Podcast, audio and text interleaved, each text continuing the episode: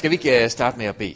Tak, Jesus, for dit nærvær. Tak, fordi du er her. Tak, fordi vi kan få lov at opleve den her formiddag, at, at du kommer os i møde, når vi deler dit ord. Tak, Gud, fordi vi kan få lov at opleve, hvordan at dit ord det kommer og, og møder os og, og sætter dagsordenen i vores liv. At vi kan få lov til at gå herfra forvandlet og fornyet i, i vores forhold til dig.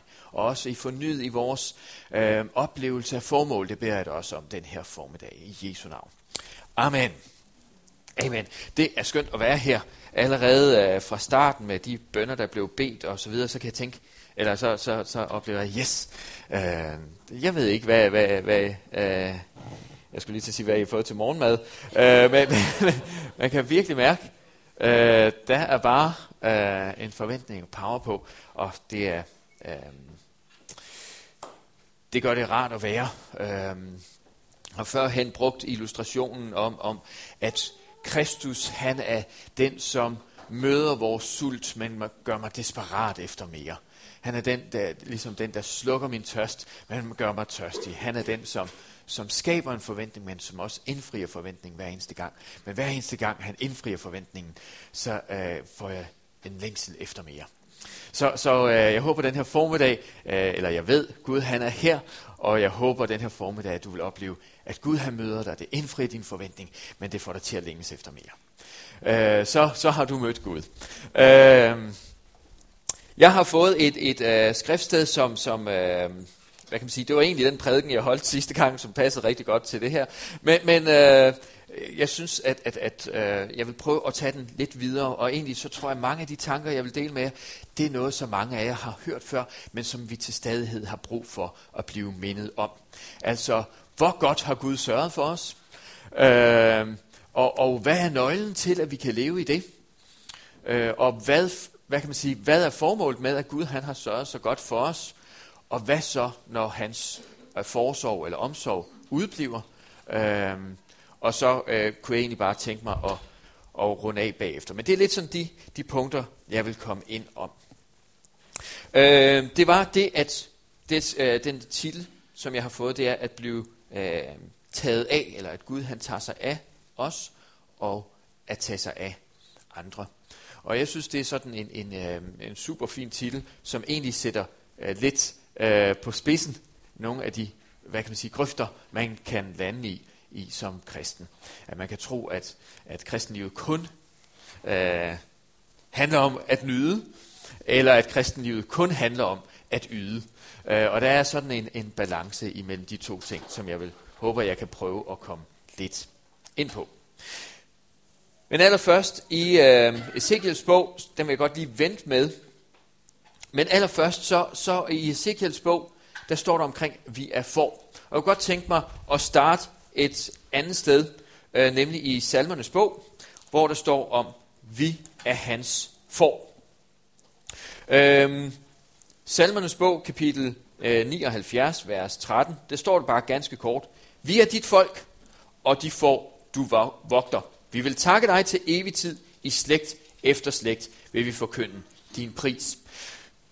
Der ligger noget helt grundlæggende i vores liv som kristen, øh, nu, nu lyder det selvfølgelig lidt sådan, men at forstå os selv som får. Altså at forstå os selv som Guds folk. At forstå os selv som, jamen, øh, det er jo ikke sådan, at, at, at Gud han er sådan en hyrde, der har sagt, ah, men det var da dejligt, øh, mit lille lam her. Nu er du blevet en del af min flok. Og så i øvrigt, så skal du passe på, kom ikke for tæt på træerne, for der gemmer der sig ulve. Og så sørg nu for ikke at spise det her visne tørre græs, men find noget andet grønt græs. Og ellers så ses vi i aften. Det er jo ikke, det er jo ikke sådan den form for hyrde, vi har. Det er vigtigt, at vi forstår, at vi har en hyrde, som går foran og leder os til grønne vange. Som sørger for, at vi mættes du kvæger min sjæl. Vi, vi, vi har en hyrde, som leder os til en mættelse i vores sjæl. Vi har en hyrde, som har sørget for os. Og det er lidt vigtigt at, at forstå, at vi kan som hans folk, som hans får, dem han vogter, så kan vi have en forventning om den her øh, tilfredsstillelse eller mættelse i vores sjæl, som verden ikke kan give. Altså en mættelse af en anden verden. Det tror jeg er, er, er meget vigtigt, at vi siger, ja Gud, jeg er desperat efter dig, jeg har en længsel, men du har også sagt i dit ord, at du vil kvæge min sjæl. Altså, det er det gamle skriftsted fra, fra, øh, fra øh, salme 23. Ikke? Du leder mig til stille vand, du kvæger min sjæl. Der ligger noget i, at Gud, han mætter vores sjæl. Øhm, videre her i Ezekiels bog, der står der her, hvordan han tager sig af os. I øh, uh, Ezekiels bog, kapitel 34, vers 12. Som hyrden holder øje med sin hjort, når hans får er spredt rundt om ham, således vil jeg holde øje med mine får, og udfri dem fra alle de steder, hvor de blev spredt, på de mørke skyers og mulmets dag. Jeg vil føre dem ud fra folkene, samle dem fra landene og bringe dem til deres eget land. Jeg vil vogte dem på Israels bjerge, ved vandløbene og over alt i landet, hvor de bor. På gode enge vil jeg vogte dem, og på Israels høje bjerge skal de finde deres græsgange. Der skal de lejre sig på gode græsgange og græsse på frodige enge på Israels bjerge. Jeg vil selv vogte mine får og lade dem lejre sig, siger Gud Herren. De vilfarne vil jeg lede efter, de bortkommende vil jeg føre tilbage, de kvæstede vil jeg forbinde, de syge vil jeg styrke, de fede og stærke vil jeg passe på. Jeg vil vogte dem på rette måde. Vi er hans får, eller vi er hans flok, de får, som han vogter. Gud selv vil tage sig af os. Og her er det jo, her står der om, at Gud han vil tage sig af os, han vil lede os. Og, og som mange øh, gange, hvad kan man sige, øh, det gamle testamente, det peger jo hen imod, øh, hvad kan man sige, Kristus. Hvad kan man sige, hvis vi lige spoler tilbage, så står der om i tidens fylde, der blev Kristus åbenbaret. Det vil sige, at Gud havde haft Kristus på hjertet før verdens skabelse. Med andre ord, den her verden er til også for, at Kristus skal blive åbenbaret. Så den her verden på en eller anden måde, som vi kender den, får sin mening i Kristus. Så når der står om, at, at Gud, han vil lede og vogte os, så er nøglen Kristus. Kristus vil lede og vogte os. Og hvis vi læser om det i, øh, i Johannes evangeliet, så står det på præcis, øh, ikke på præcis samme måde, men alligevel så står det lidt hen ad vejen, øh, at her kan vi se, her er opfyldelsen af det, som, som blev lovet. I øh, Johannes evangeliet kapitel 10, der står der, Øh, øh, nu skal vi lige se her, men den, der går ind gennem dørene, er fornes hyrde. For ham lukker dørvogteren op. Det står i Johannes evangeliet kapitel 10, vers 3. For ham lukker dørvogteren op, og forne hører hans røst, og han kalder sine egne for ved navn og fører dem ud. Når han har fået alle sine for ud, går han foran dem, og de følger ham, for de kender hans røst. Nu kunne jeg egentlig godt tænke mig at bruge en illustration. Karoline, må jeg bruge dig? Karoline, må jeg få dig herop? Karoline er min første fødte. Og øh,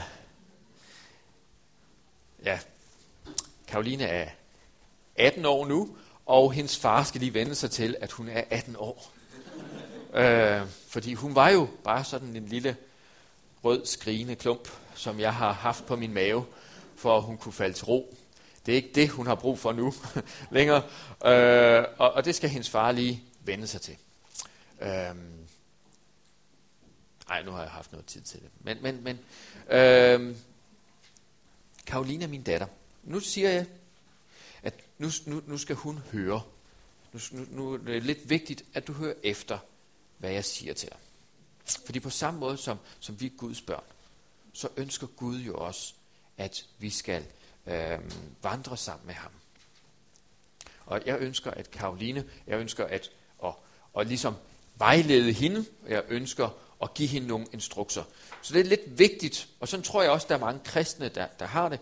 Det er lidt vigtigt, at du nu hører rigtig godt efter. Meget vigtigt, at du sådan øh, lige er lidt skarp nu, ikke også Karoline? Fordi nu kommer der en besked. Kommer den, og den kommer kun én gang. Og det er vigtigt, at du fanger den, for ellers så vil du ikke vide, hvad du skal. Okay? Så, så er, du, er du på mærkerne? Ah! Se, det, det er min datter. er du på mærkerne? Du er klar? Det kommer nu. Nej, nej, nej, nej. Du skal lige sådan. Så, så. Du, du, skal, du ved ikke helt, hvornår det kommer. Okay?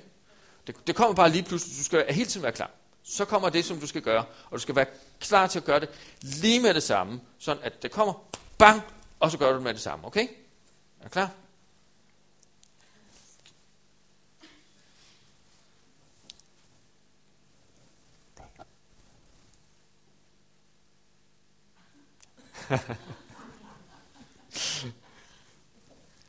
Åh, oh, kom du til at grine? I kunne ikke høre, hvad jeg sagde. Karoline, hun har det sådan. Hun har faktisk en kæreste, som hedder David.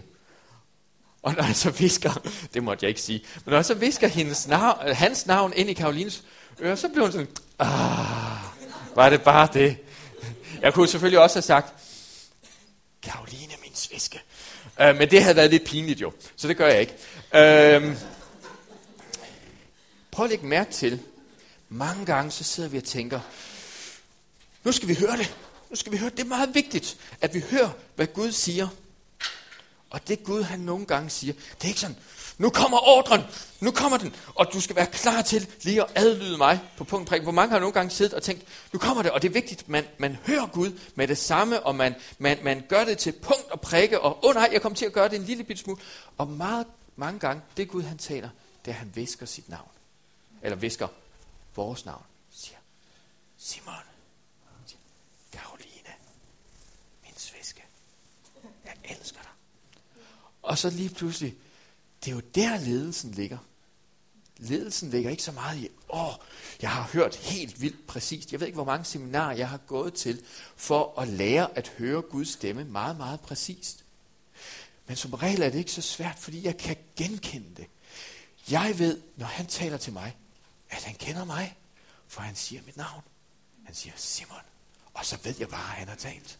Jeg ved, at jeg bare ved, at jeg bare ved, at jeg er kendt af ham. For han siger mit navn. Det er der i, hvad kan man sige, ledelsen ligger.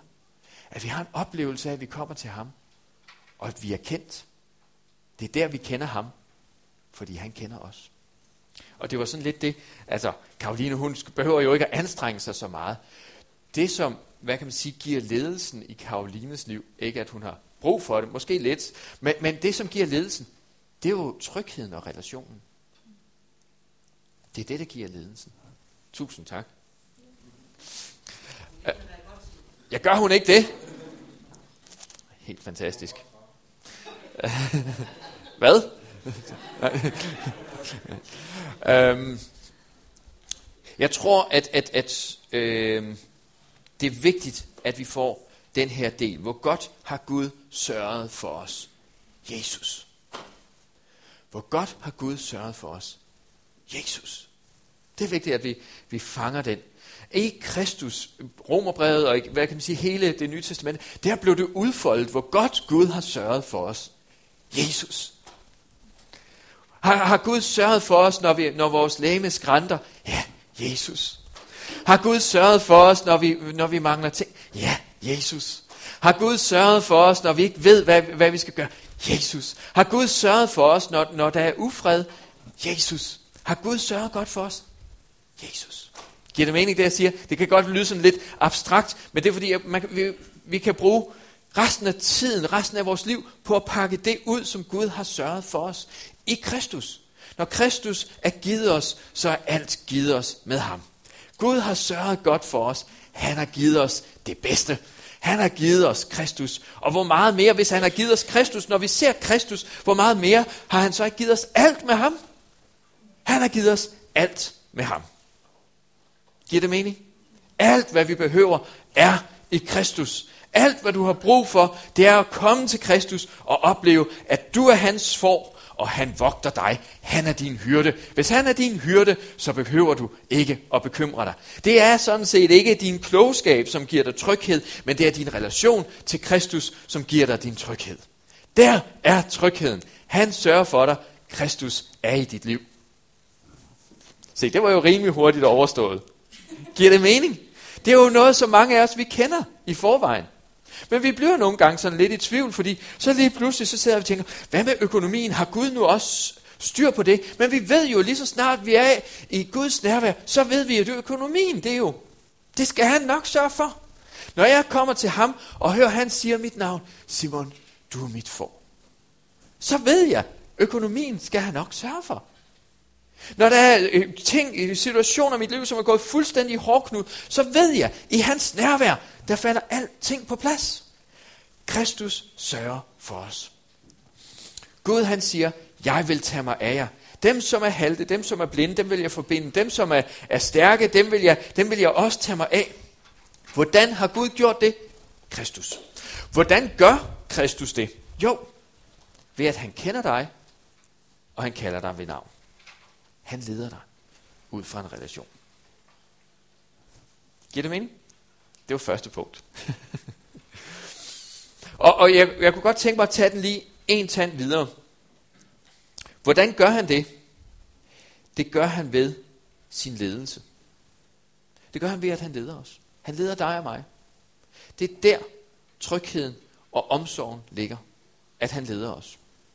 Jeg kunne godt lide, at det, øh, øh, hvad kan man sige, nu, nu var jeg jo ikke til prædiken her sidste søndag, men jeg kunne se, at Svend han talte om at blive ledt og at lede.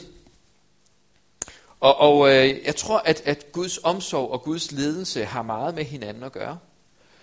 Øhm, i, øh, I Esajas, der står der, rejs der blev lys, for dit lys er kommet. Og der ligger der noget i, at når vi ser lyset i Kristus, jamen så bliver vi også øh, lys i verden.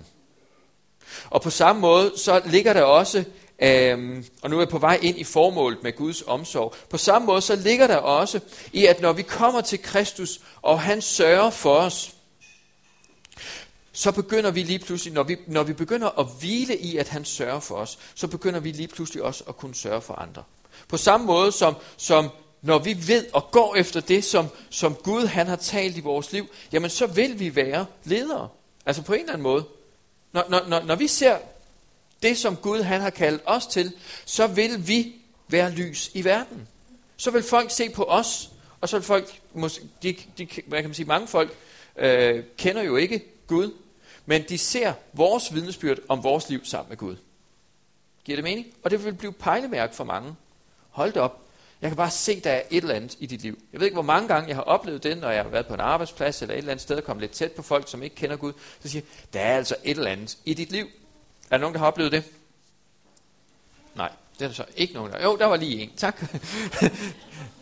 der er nogen, der har oplevet, at der er et eller andet i mit liv sammen med Gud, der bliver jeg et pejlemærke for andre.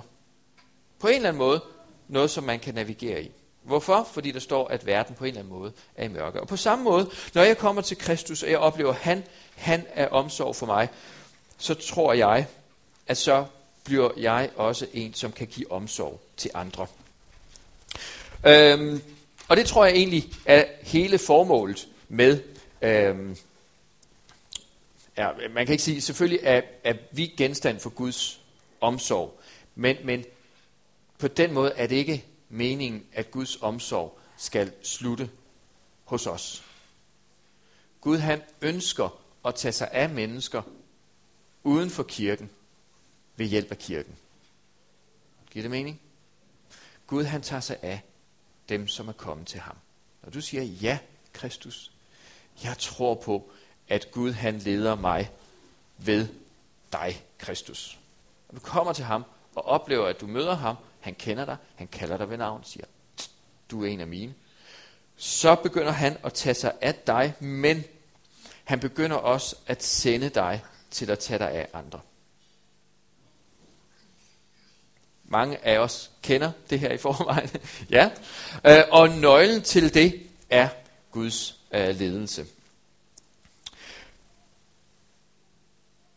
Jeg kunne godt tænke mig lige at tage den en, for jeg tror, øh, jeg har nu der, der, der er en ting, som jeg har oplevet meget ja, til i dag her på hjertet. Øhm, og det er det her skift. Rejs der blev lys, for dit lys er kommet.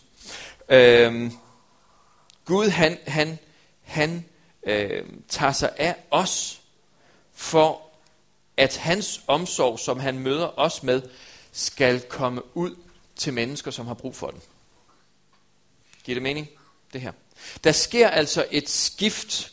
Jeg ved ikke, hvordan jeg, jeg sådan kan, kan beskrive det. Øhm, den her rejs, der blev lys, for dit lys er blevet kommet. Der, der står også et andet sted. Kom til mig og drik. Den, som kommer til mig og drikker, fra hans indre skal der rende strømme af levende vand. Det vil sige, vi kommer til Kristus og drikker, men når vi drikker hos Kristus, så bliver vi selv en kilde. Fra vores indre skal der rende strømme af levende vand. Det vil sige, vi drikker af kilden, men vi bliver selv en kilde, hvor det regner ud til mennesker. Og jeg tror, det er meget vigtigt, at vi forstår som kristne, at når vi kommer til Kristus, så er det som om, at, øh, at, at hans vilje og hans herlighed bliver synlig i verden i vores overgivelse til ham. Og nøglen er hans, hvad kan man sige, hans ledelse, at han leder os. Når vi går efter ham, så tager han sig af os. Og når vi går efter ham, så tager han sig af verden ved os, når han, han hvad kan man sige, han bor i os. Vi bliver et kildevæld til verden. Giver det mening? Det er ikke meningen at lyde smadret smart eller kompliceret. Det, det, det er bare så vigtigt, at vi, vi, vi som menighed forstår, at, at den måde Gud han har taget sig af os på, det er, at han har overøst os med den himmelske verdens åndelige velsignelser, og at det flyder ud fra os til verden. Fordi det, hvad kan man sige, at, at forstå, tror jeg, at forstå det formål, som Gud han har, øh, han har kaldt os, han sørger for os, men han har også sendt os. At forstå, at der er et formål med Guds omsorg i vores liv, tror jeg er nøglen til at gennemleve svære kriser, når Guds omsorg for en tid ikke er synlig. Så, nu er det sådan lidt pædagogisk. Jeg har tre fliser heroppe. Så der er ligesom en, en kronologi i det. Det første er, vi kommer til Kristus, han sørger for os. Han tager sig af os. Det har han sagt, og det har han opfyldt ved at give os Kristus. Kristus kommer ind i vores liv. Vi kommer til Gud, og vi tror, at vi kommer til Gud, og øh, lige pludselig så lærer vi ham at kende. Men i virkeligheden så kommer vi til ham og opdager, at vi er kendt af ham. Det er det, som lige pludselig som, som mætter mig. Og, og når jeg oplever, at han, han øh, kender mig, så ønsker jeg at kende ham. Og så, så sker der, hvad kan man sige, øh, en, en, en relation, som jeg vokser i. Og i den relation, der lærer jeg hans stemme at kende. Og i den øh, ledelse, i den relation, han er i mit liv, det er hans omsorg. Og efterhånden, som jeg vokser i hans omsorg og hans relation, så forstår jeg, at han tager sig af mig. Og jeg kan vokse i, i, i, på en eller anden måde i fortrolighed. Og, og det er det, som, som øh, for mig at se, er min udvikling som kristen på en eller anden måde.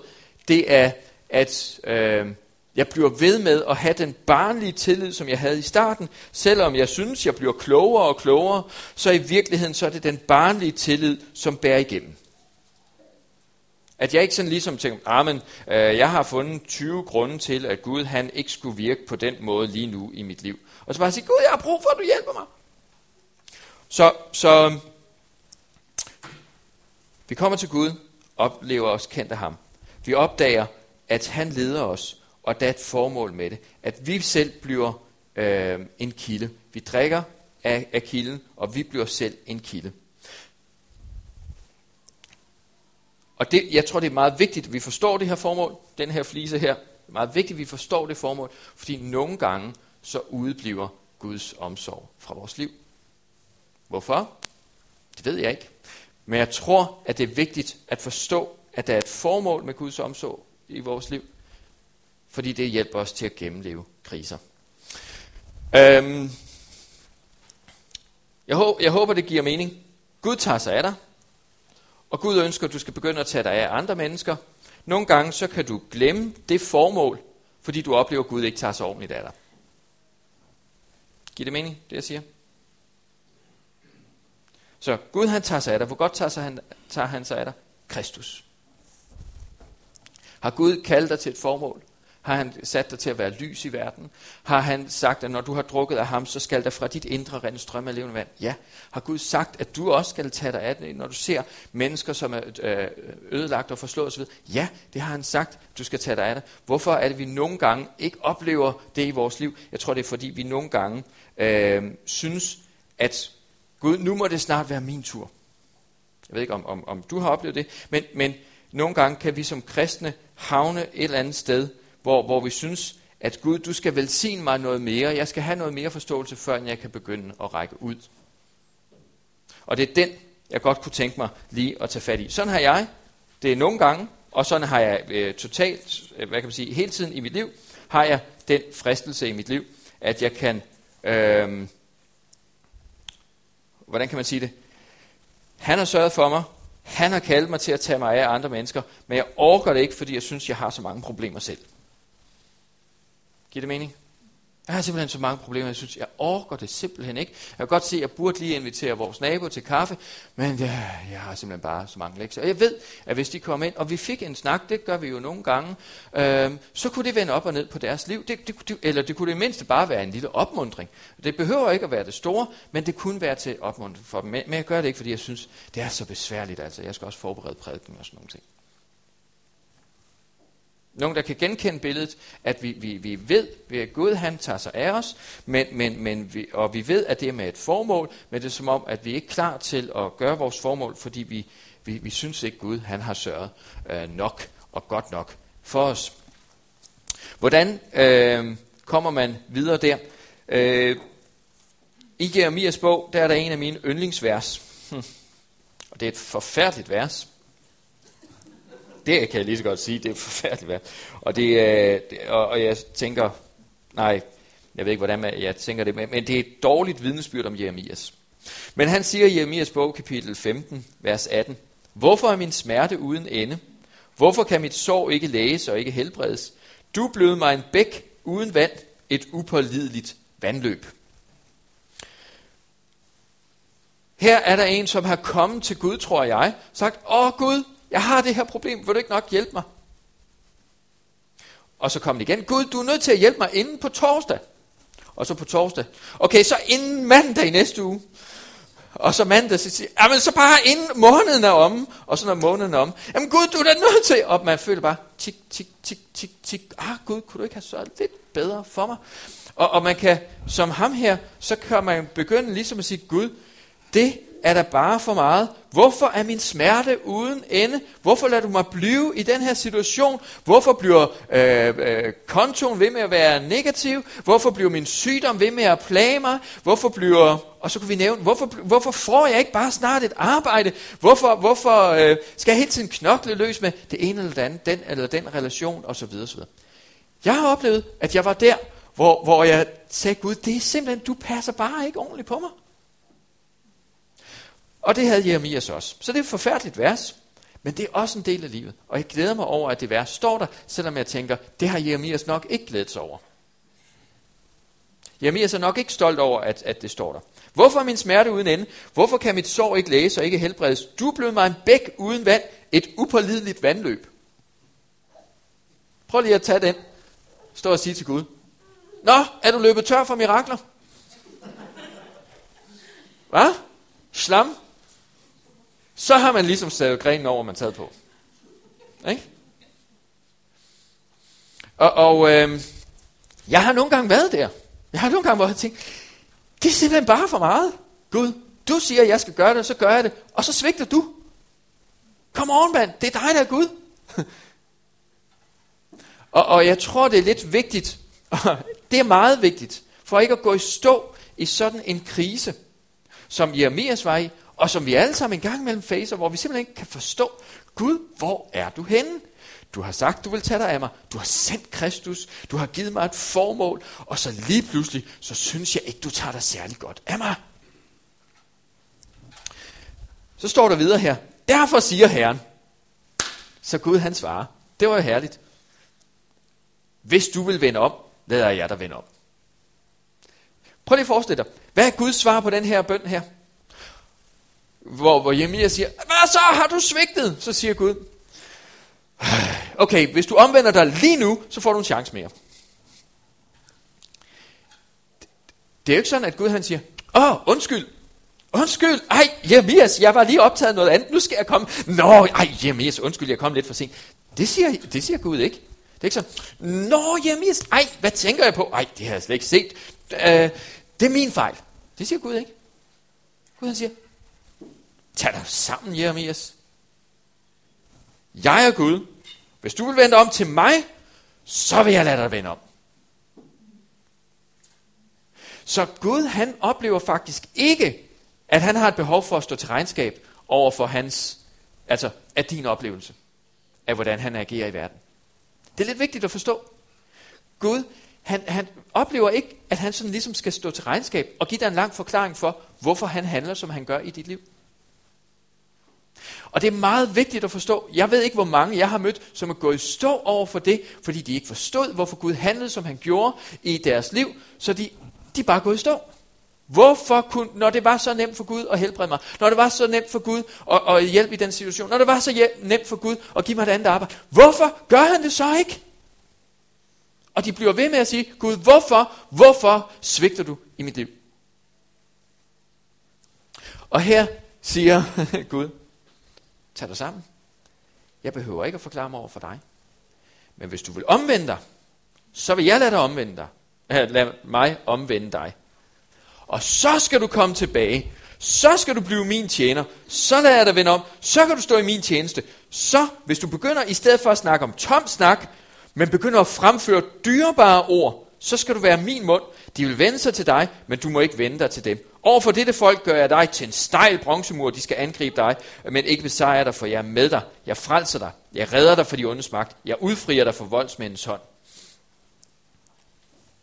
Nogle gange, så lader Gud os gennemleve kriser, fordi han ønsker, at vi skal lære at tro mere på hans løfter om omsorg, end rent faktisk opfyldelsen af den. Hvorfor? Fordi han ønsker, jeg tror det er sådan, og det kan jeg, synes jeg også, jeg kan læse i Bibelen, at når han har velsignet os i en vis udstrækning, så er det som om, han for en tid nogle gange siger, okay, jeg ønsker at velsigne dig mere, men hvis jeg skal velsigne dig mere, så skal du også tro mig mere. Så for en tid, så får jeg lige din verden til at skælve lidt. Vil du stadigvæk tro, at mit ord står fast, selvom det skælver i dit liv? Selvom du er i en krise, og du tænker, åh nej Gud, hvor er du henne? Vil du stadigvæk tro mig? Vil du stadigvæk lade mine løfter være det primære, det bærende i dit liv? Fordi hvis du vil lade det, øh, mine løfter og mit, min omsorg, mine løfter om omsorg være det primære, min relation, din relation til mig, hvis du vil lade den være det primære, så kan jeg velsigne dig igen. Vi ser det med, med Job, vi ser det med israelitterne, vi ser det faktisk gang på gang, at Gud han ryster israelitternes verden. Han leder dem ud i ørkenen, hvor der ikke var græskar. Og, hvad var det mere? Og fisk. Hvis vi læser om, om israelitterne, så tænker hvorfor er vi nu ude i, i, øh, i ørkenen? I Ægypten var der agurker. Så sidder man og tænker, hvad? De er på vej ind i et land, som flyder med mælk og honning, og så sidder de og brokker sig over, at der ikke er agurker i ørkenen. Det, det er meget, sådan, meget konkret. Det udstiller faktisk israelitterne lidt. Men hvorfor gjorde Gud det? For at lade dem sulte.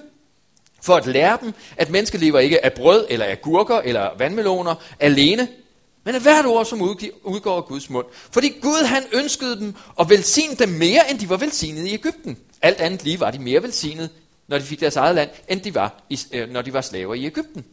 Men de skulle igennem ørken først.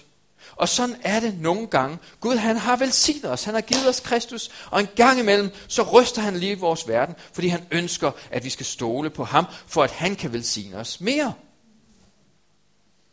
Og hvorfor, hvad er nøglen til at forstå det? For mig at se, så er nøglen lige netop det, som Jeremias han må lære her. Hvorfor ønsker Gud at velsigne dig mere? Er det for, at du skal have det bedre osv.? Jo, selvfølgelig ønsker han at velsigne dig mere. Men det er fordi, han ønsker, at du skal have en overflod af velsignelse, så at du kan give ud. Gud ønsker rent faktisk, at hans menighed skal være velsignet. For mange kristne kan det være sådan lidt, ønsker Gud virkelig det? Ja, det er derfor, du har det så hårdt.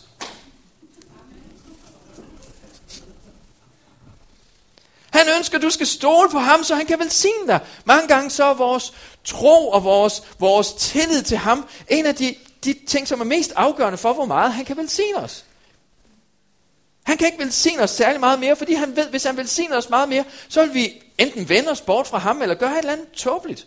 Ikke også? Så derfor er han nødt til at prøve vores tro, for at han kan velsigne os mere, sådan at hans menighed kan være til velsignelse i verden. Men det er så ofte sådan, at kristne, vi, vi, vi har forstået, at han vil gerne, han vil gerne velsigne os.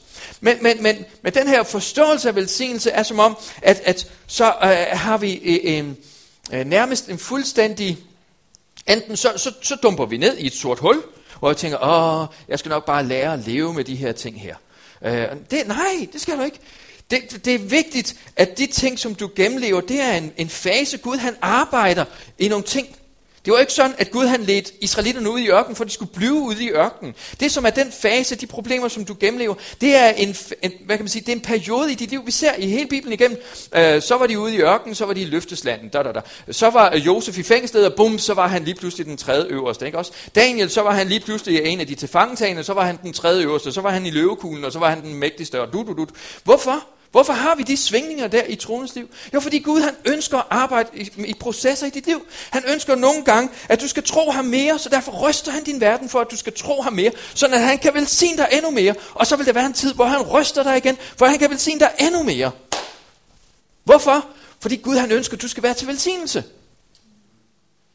Derfor ønsker han, at du skal overgive dig selv til ham og sige, okay Gud, ligegyldigt hvad, så vil jeg stole på, at du vil tage dig af mig.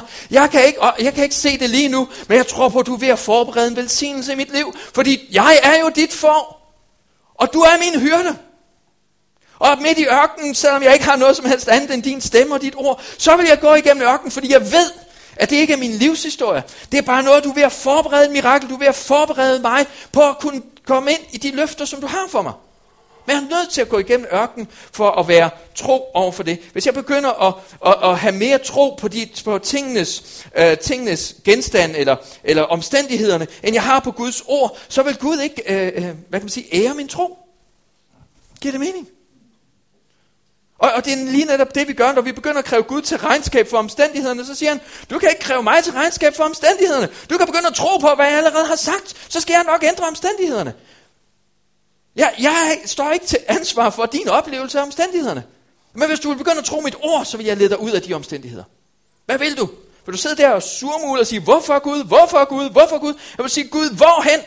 Jeg tror på, at du kan lede mig ind i noget, der er langt mægtigere og langt større, end det jeg er i nu.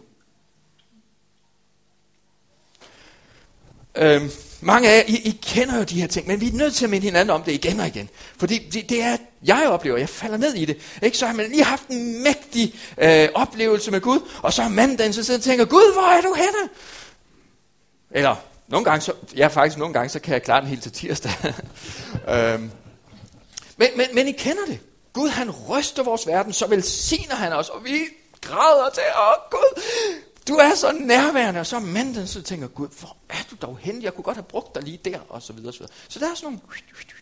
Gud ønsker, at vi skal vandre i tro. Derfor ryster han nogle gange vores verden. Hvorfor? E, e, e, det er bare sådan lige nu. E, hvor godt har Gud velsignet dig? Kristus er i dit liv. Kristus er i dit liv med et formål. Du har fået ham for intet. Giv ham for intet. Det er vigtigt, at vi som menighed begynder at forstå de ting. Gud, han har givet os. Han har sørget for os. Han er vores far. Han, han er, er meget overvågen i dit liv. Der sker, hvad, hvad der står, der bliver end ikke krummet et hår på dit hoved. For nogle er det nemmere end andre, kan jeg se. Men, men der, der bliver ikke krummet et hår på dit hoved, uden han er med i det. Uden han er med i det. Du er hans øjesten. Han elsker dig. Han er god mod alle mennesker, men også mod dig. Hver enkelt af os er genstand for Guds kærlighed. Det er vigtigt, at vi får den øh, øh, oplevelse af hans han, vi kommer ikke bare til Gud og siger, Gud, jeg ønsker at kende dig mere. Så siger han, Simon, jeg kender dig fuldt ud. Oh, tak Gud. Og så tænker jeg, det hele? Nej, okay. ja, Gud kender os fuldt ud. Og han elsker os stadigvæk. Og jeg forstår det, at han kender os. Og han har kaldt os til et formål. Og begynde at forstå, at, at, at øh, det formål, han har kaldt os til, det er at ære ham i den verden. Fordi der er, ting, der er folk ude omkring, som, hvad kan man sige, som ikke har det lige så godt som os. Har I nogensinde fortalt den med søstjernen? Den har jeg ikke nogensinde fortalt. Det er en god historie. Nu, jeg skulle egentlig have en søstjerne med. Jeg, jeg, jeg fortæller dem, fordi den har faktisk betydet noget for mig. Jeg har en søstjerne derhjemme. Den havde jeg med på skolen. Så holdt jeg den op og sagde, se her sådan en søstjerne her. Der var en gang en mand, som gik på en strand. Og han så, pff, hvordan bølgerne de havde skyllet. Ej, den har jeg fortalt en gang før. Nå, jeg fortæller den igen, for den er god. Bølgerne havde skyllet en masse søstjerner op. Der var tusind og, og tusind på, måske 10.000, måske endda 100.000 af søstjerner, massevis af søstjerner. Og manden han gik der på stranden og blev lidt vemodig, det var da godt nok synd. Alle de søstjerner, der lå frit ude var altså væk fra vandet på stranden og lå og var ved at dø, fordi solen bagte ned på dem. Og så ser han en dreng, som løber rundt, samler søstjerner, samler søstjerner og kyler dem ud i vandet. En søstjerne der, og en søstjerne der. Og så kommer manden hen til ham og siger, hvad er det, du er i gang med? Jo, jeg skal bare have alle de her søstjerner ud i vandet. Så siger manden, Jamen, kære lille dreng. Det gør jo ingen forskel. Du kan se, der er tusinder, der er 10.000 af søstjerner. Hvor mange søstjerner kan du nå at redde? Det gør jo ingen forskel. Så kigger drengen lidt, tænker, så tager han en søstjerne, kaster den ud i vandet og siger, jo, for den søstjerne gjorde det en forskel. Og jeg synes, det er så god en historie. Fordi mange gange så kan vi tænke, jamen der er jo så mange behov. Vi kan jo ikke nå rundt, og det er heller ikke sikkert, at jeg kan lykkes hver eneste gang. Men hver eneste gang jeg lykkes, så bliver der en lille bit smule af Guds herlighed åbenbaret ind i den her verden. Når Gud han taler og siger, gå til din nabo, giv dem en kop kaffe. Så mener jeg, at når jeg gør det, så bliver en smule af Guds faderhjerte for det menneske åbenbaret for det menneske. Det er ikke sikkert, at mennesker er bevidste om det. Det er heller ikke sikkert, at jeg er bevidst om det osv. Men i bund og grund, så når vi overgiver os til hans formål for vores liv, så bliver han synlig i verden. Og det kan være på mange forskellige måder. Men for hver eneste gang, så gør det en forskel. Det kan godt være, at vi ikke kan nå at forvandle verden i vores generation. Men for dem, hvor vi rækker ud, der gør det en forskel. Og, og øh, jeg tror, det er vigtigt, at vi går fra, det er den sidste ting, at vi som menighed forstår, at, at Gud tager sig af os, fordi der sker et skift, og den mentalitet, ændring i, i, vores, i, i vores hoved. Når Gud han tager israelitterne ud af Ægypten, så siger han, eller Moses han siger, at Gud har sagt til ham, når han står foran farve, så siger han, lad mit folk rejse, de skal rejse tre eller seks dagsrejser ud i ørkenen, og så skal de tage noget kvæg med, så de kan ofre til mig. Det er det, som det første Moses han siger til farve. Og det synes jeg egentlig er lidt pudsigt. Gud han siger, i har været slaver nu i 400 år, 360 eller hvor mange år I nu har været slaver. I har været slaver nu her i rigtig mange år. I skal ikke længere være slaver, så tag I ud i ørkenen og giv det bedste, I har til mig. Det er da ikke helt fair. Er det den måde, Gud han ønsker at tage sig af dem på? Han siger, nu vil jeg redde jer, så tag ud og ofre det bedste til mig. Jeg, jeg synes nogle gange, det kan godt virke sådan lidt, hmm, er det den måde, Gud tager sig af os på? Ja. Gud han tager sig af os på ved at få os til at skifte vores mentalitet nogle gange. I stedet for, at det er os, jamen det er også os, der kommer fra slaveri, det er også os, som har det så hårdt, og det er os, der har alle behovene, er det så hårdt at være kristen? Så siger Gud, nej, det er ikke hårdt at være kristen. Det er ikke dig, der er, hvad kan man sige, du har noget at give. Switch over. I stedet for at gå og sige, åh Gud, jeg har også bare brug for, ja, jeg har brug for, at Gud han kommer og møder mig. Men Gud har mødt mig i Kristus. Nu ønsker Gud, at jeg skal gå ud og lade andre mennesker møde ham. At jeg ligesom skal begynde at sige, okay, Gud han har givet mig noget, som jeg kan give til andre. Jeg tror, det er vigtigt, at vi går fra offermentalitet hen til Gud, han har han er i mit liv, han har udrustet mig, og han har gjort det med et formål. Ja, det kan godt være, at der er kriser i mit liv, men Gud han er bare ved at forberede mig til at tage imod endnu større ting. Fordi jeg kan se, at hvis vores land skal blive nået, så er jeg nødt til at være fuldstændig overgivet til hans vilje og til hans, hans plan for mit liv. Jeg kan ikke, jeg kan ikke sådan fortsætte med at leve sådan et, et, et, et kristen light liv. Jeg er nødt til at tage det sure med det søde og sige, okay, det her det er benhårdt Gud, men jeg tror på, at du er i mit liv, og det er det, jeg priser mig selv, og det er det, jeg priser dig for, det er, at du er i mit liv, også i de svære tider, også i de gode tider. Det takker jeg dig for. Men Gud, jeg ønsker, at der ikke må være noget som helst i mit liv, som er en hindring eller minimumsfaktor for, hvor meget du kan velsigne vores land. Og jeg håber også, at du har det på samme måde. Gud han har taget sig af jer.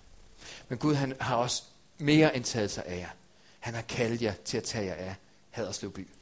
Han ønsker, at I skal skifte fra og sige, åh Gud, det er også så hårdt, nu trænger jeg godt nok snart til medicinse. Ja, ved du hvad, hvis der var folk uden for kirken, som har oplevet bare en brøkdel af, hvad du har oplevet af hans nærvær, så havde det vendt op og ned på deres liv allerede. Du har rigeligt til at gå ud og vidne om ham og være et vidnesbyrd her i byen. Tag I bare fat så skal jeg love jer for, at Gud han vil fylde det her sted, og han vil sørge for, at han fylder på, og du vil have oplevelser med Gud, som du ikke har troet var muligt, fordi hvad kan man sige, det har noget at gøre med fokus altså. Når du vandrer med ham, så fylder han dig med hans nærvær. Men når du hele tiden siger, åh Gud, jeg vil have mere, Gud, jeg vil have mere, jamen, så nærmer du ham på en eller anden måde, på den forkerte måde altså. Han siger, omvend dig, og så skal du være min mund. Så skal de omvende sig til dig. Stop det klynkeri der. Det, ja, det er ikke det klynkeri, der jeg føler mig forpligtet til at besvare. Men når du går ud på mit ord, begynder at række ud til dem, som virkelig lider, dem, som har det værre end dig, når du begynder at øh, øh, kigge væk fra dig selv, kigge ud på en by, som, som er ved at gå fortabt altså, så skal jeg være der. Så vil du opleve et Guds nærvær, så vil du opleve en tiltale, som du ikke engang havde tur drømme om. Amen. Gud han har taget sig af jer, men han har også kaldt jer til at tage sig af Haderslev by. Amen.